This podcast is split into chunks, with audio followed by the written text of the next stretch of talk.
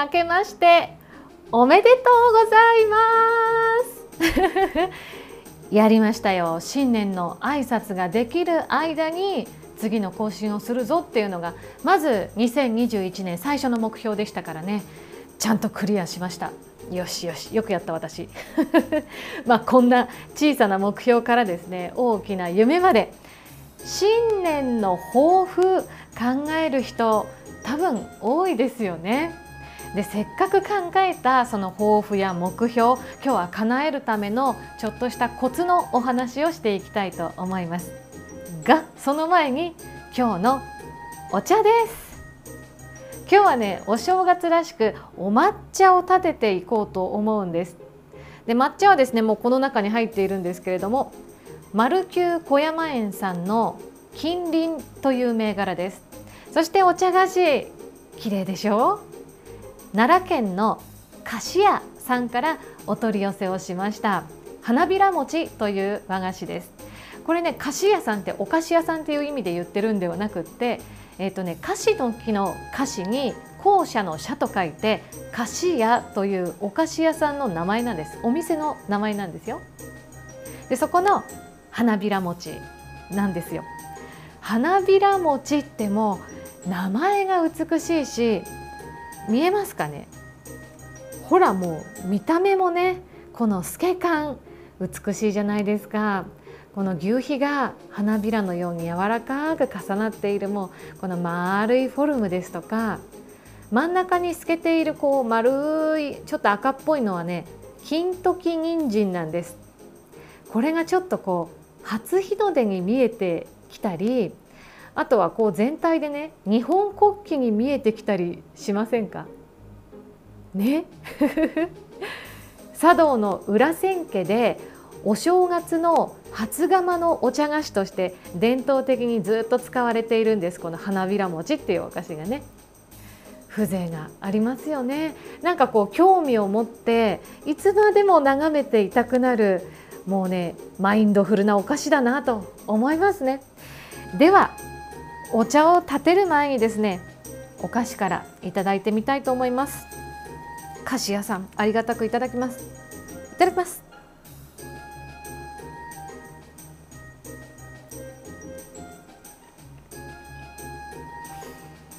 うん。うん。うん。うん。うん。ごぼうのいい香りがしますよ。見えますか？柔らかくってね。甘じょっぱい美味しさなんですよ。うん。牛皮のもちもちがたまらない。うん。ここにねごぼうが入ってるんですよ。ビーッとね横に。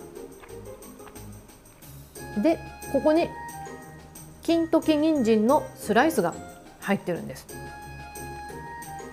あ美味しい。うん。で中身は京都の白味噌を使ったあんが入ってるんですね。そこへお餅人参そしてごぼうが使われてるんです。これなんとなくピンときた方いらっしゃいますかね。お正月ですよ。ね。お雑煮なんです。まさに汁なしの京都のお雑煮がそのままお菓子になった。そんなお菓子なんですよ。お正月にぴったりですよね。で茶道をされている方ですとか和菓子が和菓子が好きっていう方はもうご存知だと思うんですが菓子屋さんってね奈良の有名な和菓子屋さんなんです。でここの特徴が白あんの場合備中白小豆という豆を使用するところなんですよ。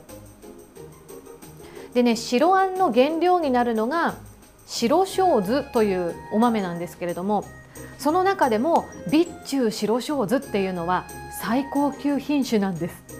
でね収穫量がとっても少ないので希少なんですよ。もうねそれを惜しげもなく使うのが菓子屋さんの特徴なんです。普通はね和菓子で白あんだったらだいたいね白いんげん豆を使うことが多いです。菓子屋さんは備中白小豆にこだわってるんですでこのね花びら餅にも入ってるんですけれどもあのねとっても舌触りが滑らかで美味しいんですがが ただねこのこの花びら餅に限っては白味噌と合わせてあるのでちょっとね風味がやっぱりお味噌が勝つんでああもったいないと思いつつまあなんかこう贅沢な使い方ですよね。なんかこう今年のようにあんまり遠出ができないお正月にはこうやってねお取り寄せでなんか贅沢にお正月を楽しむっていうのがまあまあたまには良かったかななんていうふうに思っています。で喋りながらやっと やっと花びら餅を噛んで飲み込みましたけれども口の中にね甘さが残っているうちにお茶を立てていきたいと思います。これねえ、ー、と出雲大社相模分子で毎年野立席が出ていて今年もねこのコロナの状況下であの頑張ってねやってらっしゃいました野立席私も感激して参加してきたんですけどそこの売店で売っていたこの椿のね柄のお茶碗使っていきたいと思います。買ってきちゃいました。でねあの冬用だからちょっとこう深くて筒型っぽくなってたりして椿柄だしね冬のお茶碗だなという一杯を手に入れてまいりました。では立てていきましょう。なんか手順間違えないといいけどな。大丈夫かな？まずねお茶碗温めます。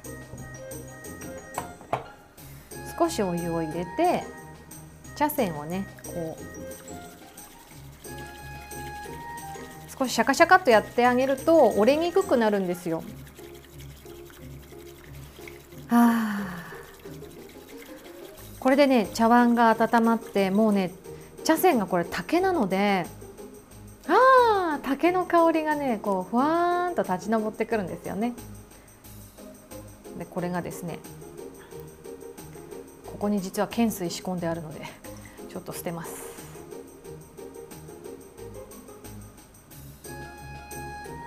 あお菓子の上を通してしまった。まだまだですねお手前はね。内側をさっさっと拭いて。2020年から茶道を本格的に習い始めたんですけどね。なんか1年変わりないななんて思ってても結構いろんなことやってるもんだなと。振り返るたんびにちょっと自分で自分に感心したりなんかしてもいいなと思います。さあそれでは立てていきましょう。茶筅を握り込んで茶筅じゃない茶杓を握り込んでね はあもう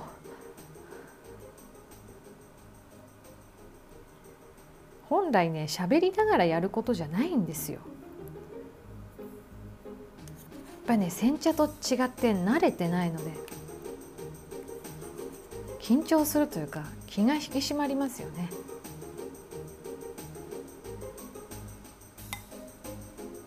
ついカンカンカンってやりたくなるんですけどそういうことはしちゃいけません。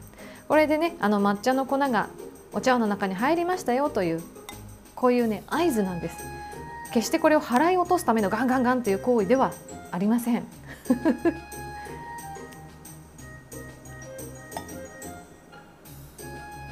これもね夏目代わりに使ってますけど茶古い缶です 家だったらねそれでいいと思いますよ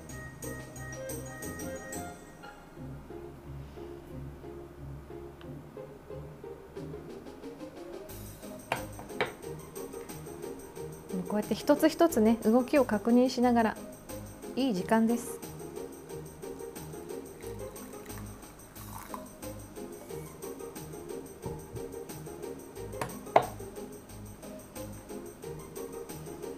あいい匂いする。もういい香りする。当てていきます。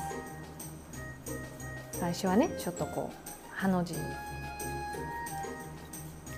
お茶の粉をこう溶いて溶いてから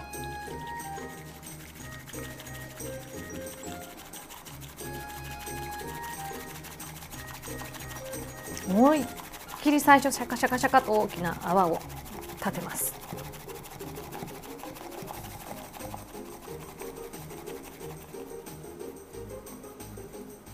でこう M の字にだんだんこう大きな泡を潰していきましてですね最初最後にちょっとこう表面をなぞって泡を最終的に消して真ん中にちょっとこんもりとした泡を作って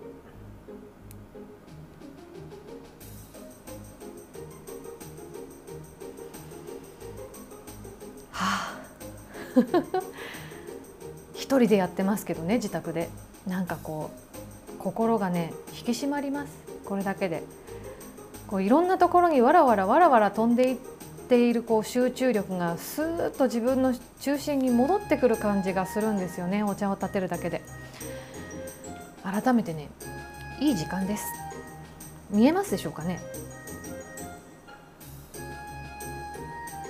この辺まで持ってくれば見えますか割と割とね細かい泡が立つんです。これはねマルキュー小山園さんの抹茶だから結構綺麗に立つんですよ。いいいいいただきます。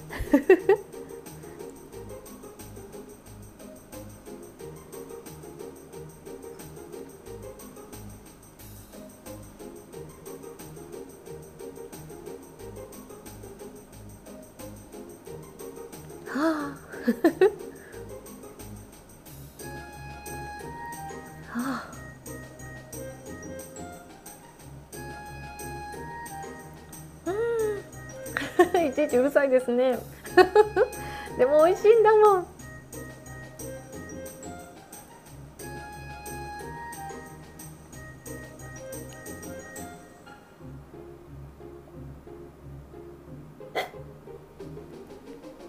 吸い切り聞こえました？音。ちょっとねお茶碗の吸い口をこう拭って返しで拭いて。方向を戻して。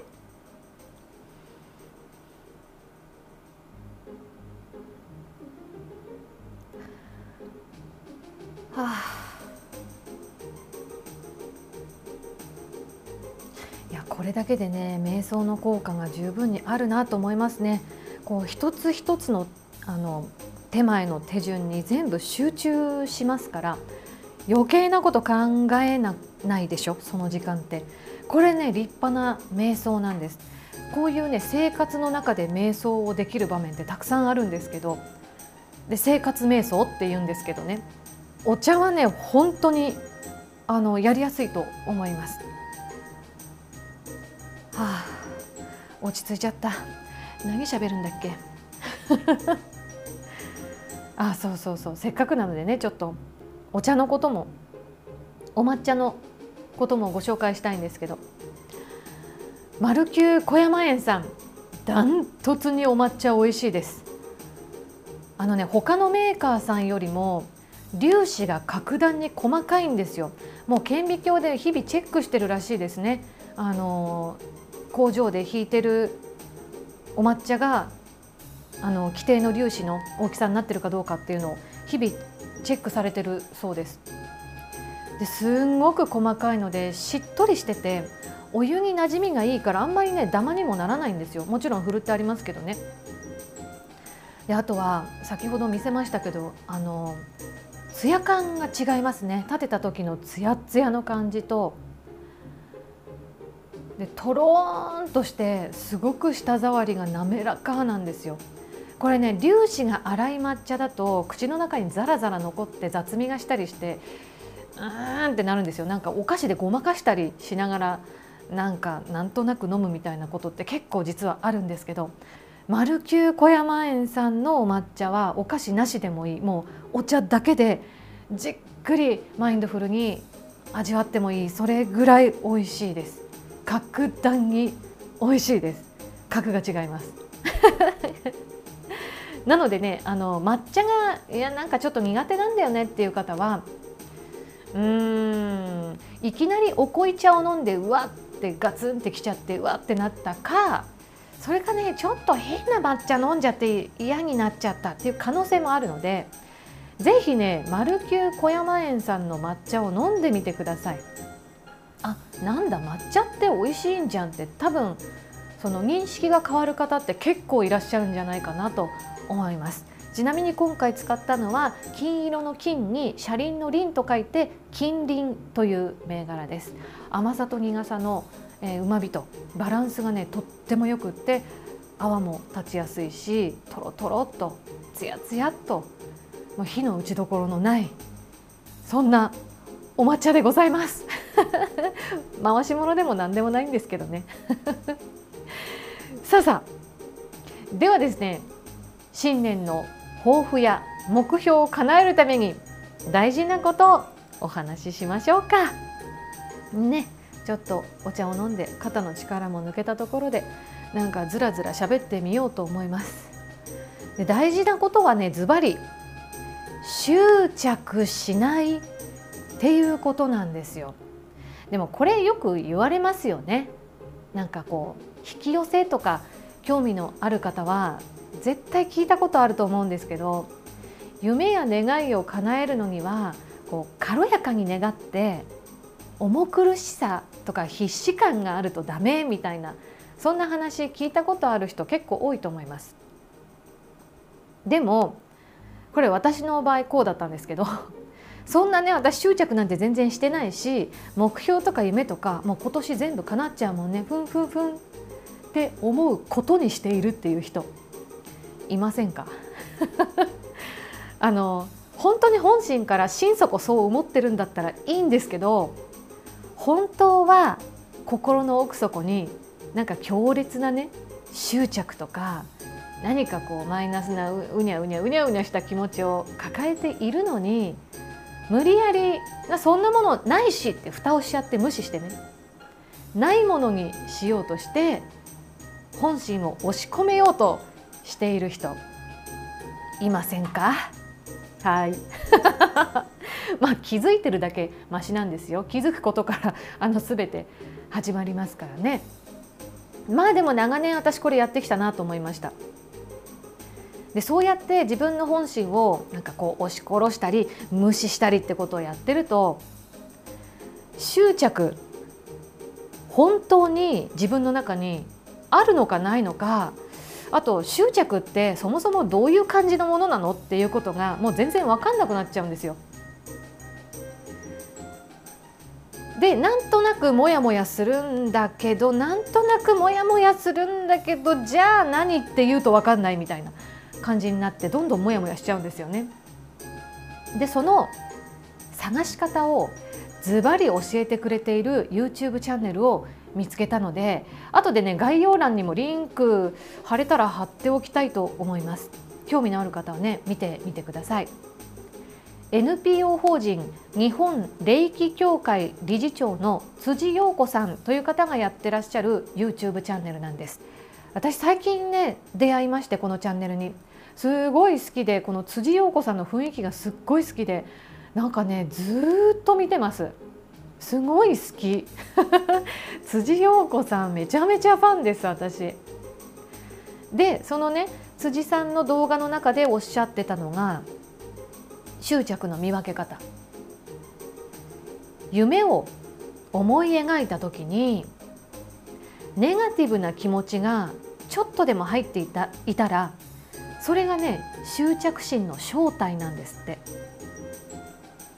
じゃあネガティブな気持ちって何かっていうとなんかこう夢に対して今年はああしたいこうしたいって思った時に「はあ無理無理無理」みたいなツッコミを入れる自分がいる。そうすると気分が落ちるじゃないですか。でこれね執着心がある証拠なんですって。でこのパターンの場合はあの目標とか夢はまあまあそのまんまでそこに近づくための最初の一歩をすごいちっちゃい階段にしてあげるとそう夢や夢や目標をしぼませるんじゃなくってそこへ行くための最初の階段を小さな一歩にしてあげると割と解決するということでした。それから2パターン目。夢や目標を描いた時にあいつには負けないぞ。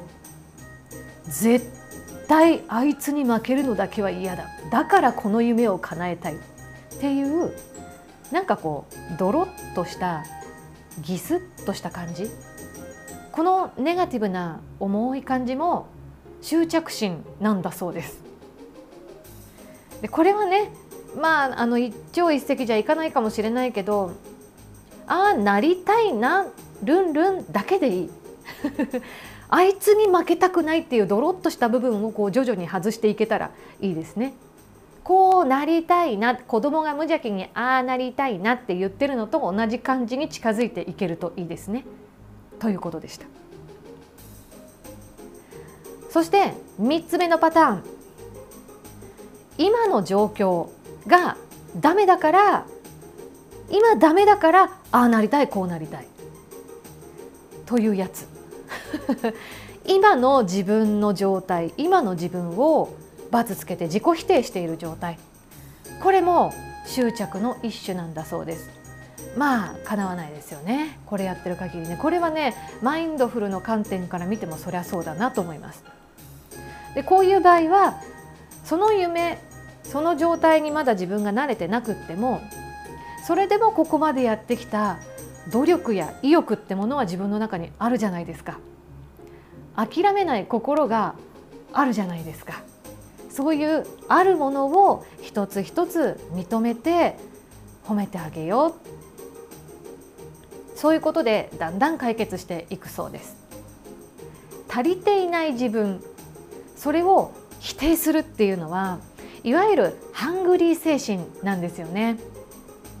私もね実は長い間多分40年ぐらいそのハングリー精神ほぼハングリー精神だけでやってきたかもしれない だからとってもとってもこれは共感するんですけど辻さんがおっしゃるにはねハングリー精神でやっていくとまあまあ結果も出るけどすり減り具合がめちゃめちゃ激しい。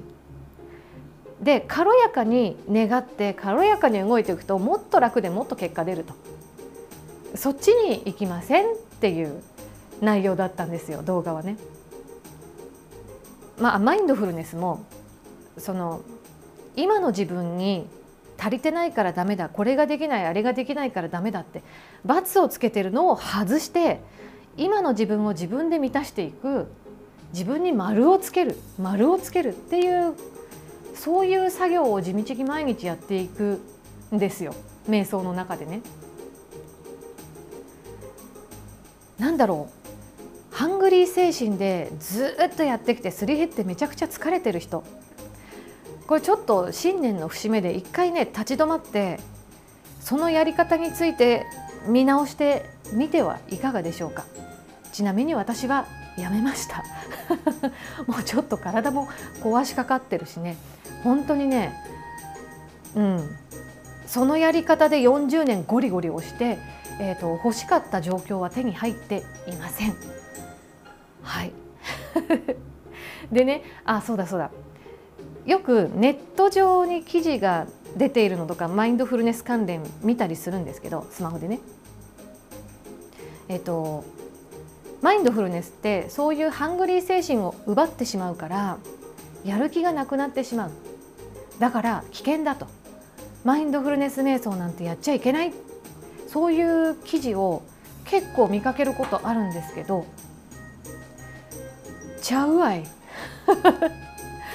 あのね違うんですよそれはハングリー精神でゴリゴリ押すのがいいと思っている人がその危ないとか言ってるんですけど自分を満たしてあげて今の自分に丸をつけることでやっとスタートラインに立てるんですよ実は。でそこから軽やかに目標を立てて軽やかに動いていくと実はすごく速いテンポで思った以上のあの素敵な世界に到達することができるっていう考え方があって私もね今そっちへシフトしている最中です。でそのためにはやっぱりねマインドフルネスってとてもとても有効な手段だなと思います。で、えーと、他の動画の中でもお伝えしてますけどマインドフルネス瞑想ってスピリチュアルじゃないですからね脳科学と心理学の分野からエビデンスがたくさん出てきている。病院でも使われている。心療内科なんかでも使われている、えー、ストレスケアの方法です。なのでそこはちょっとね混同しないでいただきたいんですけれども。うん、マインドフルネスが危ないっていうことはないですね。危ないって言ってる人がどういう人かっていうのを見ると分かりやすいかもしれないです。マインドフルがマインドフルネスが危ないって言ってる人はね多分、えー、ゴリゴリゴリ押しでハングリー精神でやってる人だと思います。まあ、過去の私みたいな人です、えー、やめた方がいいです。はい。というわけでですね抱負とか目標とかなんか気合を入れすぎて心にいらない力が入りがちなお正月。なんか私に似たタイプの人はそんな風になっちゃいがちなお正月。そのね余分な力を抜いて心がほっとほぐれるような瞑想をしていこうかなと思います。あのあくまでも夢や目標を描くのが悪いことなんじゃないですよ。全然いいんです。妄想いっぱい膨らませましょう。ああなったらいいなこうなったらいいな。おおなんか超幸せ。いっぱい考えましょう。でもでもです。そこにそうなんなきゃ困るとかギューっていうその心にギューって変な力が入るのいらないんですよ。そうそこをねちょっと外していけたらなというふうに思っています。では瞑想入っていきましょう。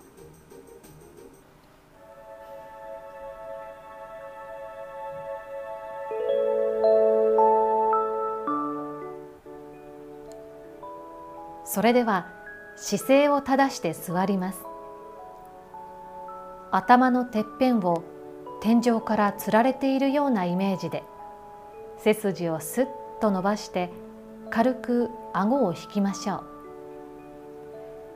手のひらを上へ向けて膝の上へ乗せます。軽く目を閉じましょう。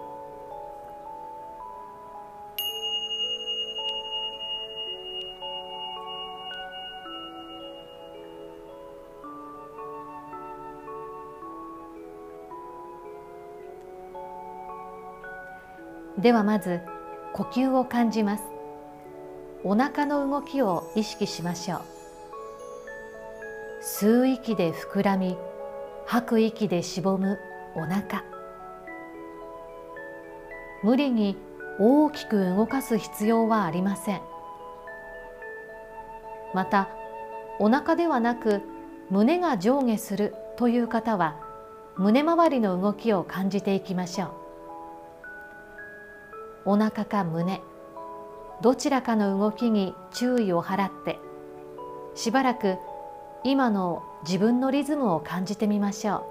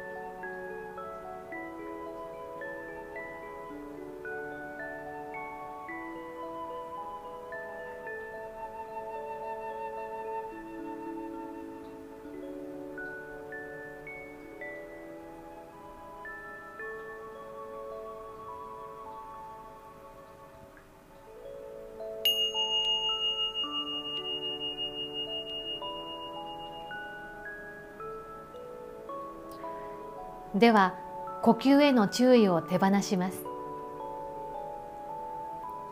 心軽やかに願いを叶える瞑想をしていきましょう。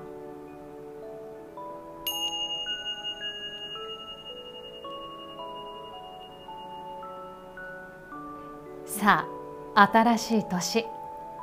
2021年が始まりました。あなたは新年の目標や抱負を決めましたか？あるいはずっと前から抱いている夢や願いはあるでしょうか？今一度その目標や夢を思い出してじっくりと味わってみましょう。どんな感じがするでしょうか？心の様子を観察してみます。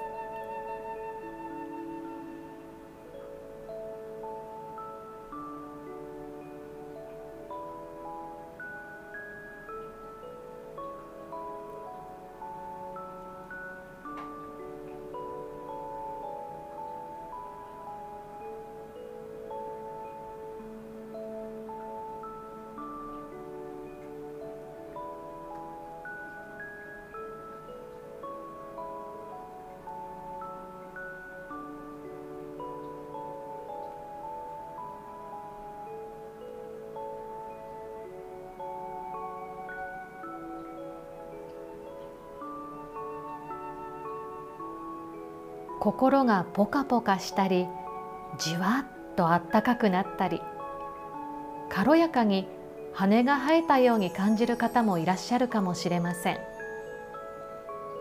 一方で責任感や重圧チクチクした感じが混じっていたという方もいらっしゃるかもしれません。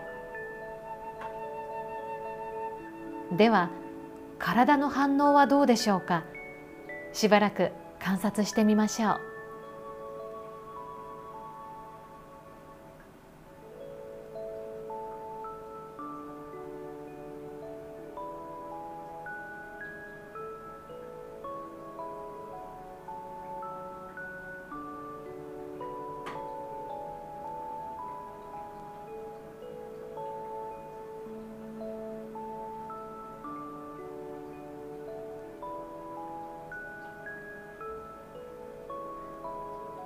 胸がスーッと開いて呼吸がしやすくなったり鼓動の高鳴りを感じた方もいらっしゃれば呼吸が浅くなったり胃のあたりがずーんと重い感じがしたという方もいらっしゃったかもしれません。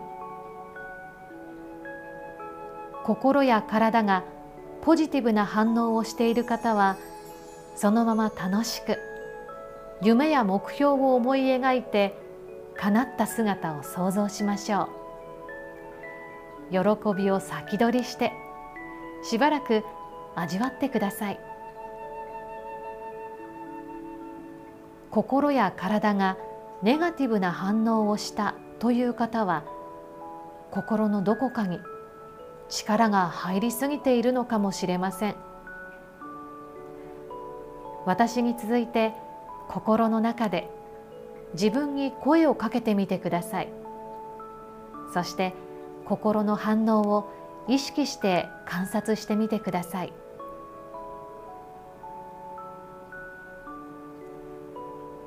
よくやってるね。ありがとう。私。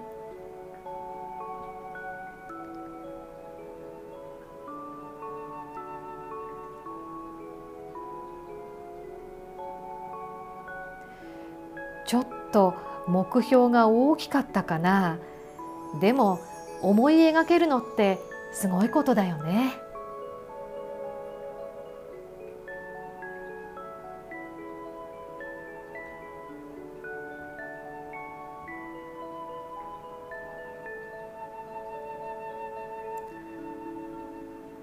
諦めない意欲が私にはあるよね。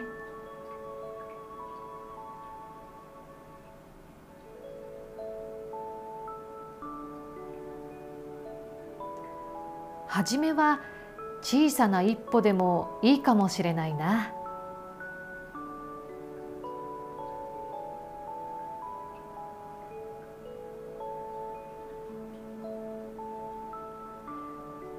私は私の夢でいいんだよ。それ素敵だよ。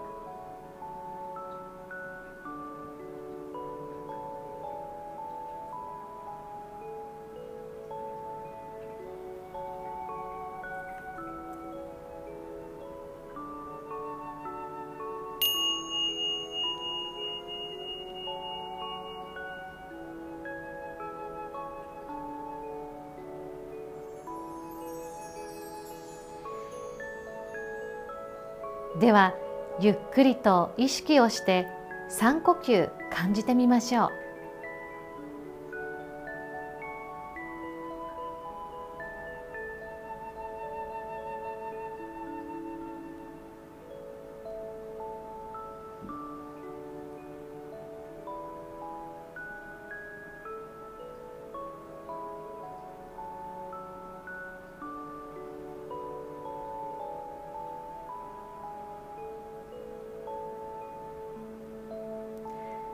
最後に私に続いて心の中でつぶやいてみてください。新年を迎えた私の命ありがとうございます。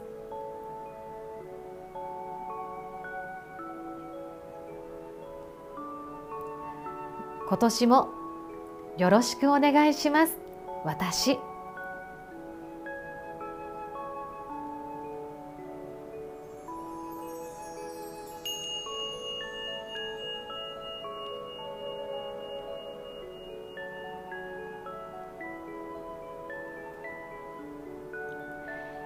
ではゆっくりと目を開けてください。これで新年の瞑想を終わります。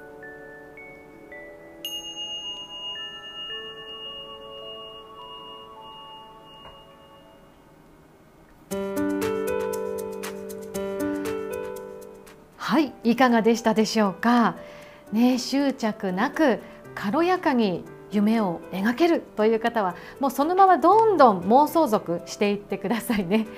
少し心が重かったりなんかチクッとするところがあったななんていう場合でも全然大丈夫です。あの多分ねそっちの方が普通ですよね。まず今あるものそしてこれまでやってきたこと折れなかった意欲とか、まあ、時々折れても復活してきた気持ちそしてなんやかんやあっても前を向こうとしているその姿勢。時には、まあ、休憩も許してあげようというおおらかなそんな心。いろんな気持ちを持ちながらよくやってるよねという自分をまずは認めてあげてください。本当だってよくやってるんですもんあなたも私も。本当ですよ。生きてるだけで本当よくやってんなって思います。ねもうよよくやってる。よしよしよしよしって自分でしてあげてください。すべてはねもうそこから始まるんだと思います。では次の更新まで私も皆さんももうたっぷりたっぷり幸せでそして健康でありますように。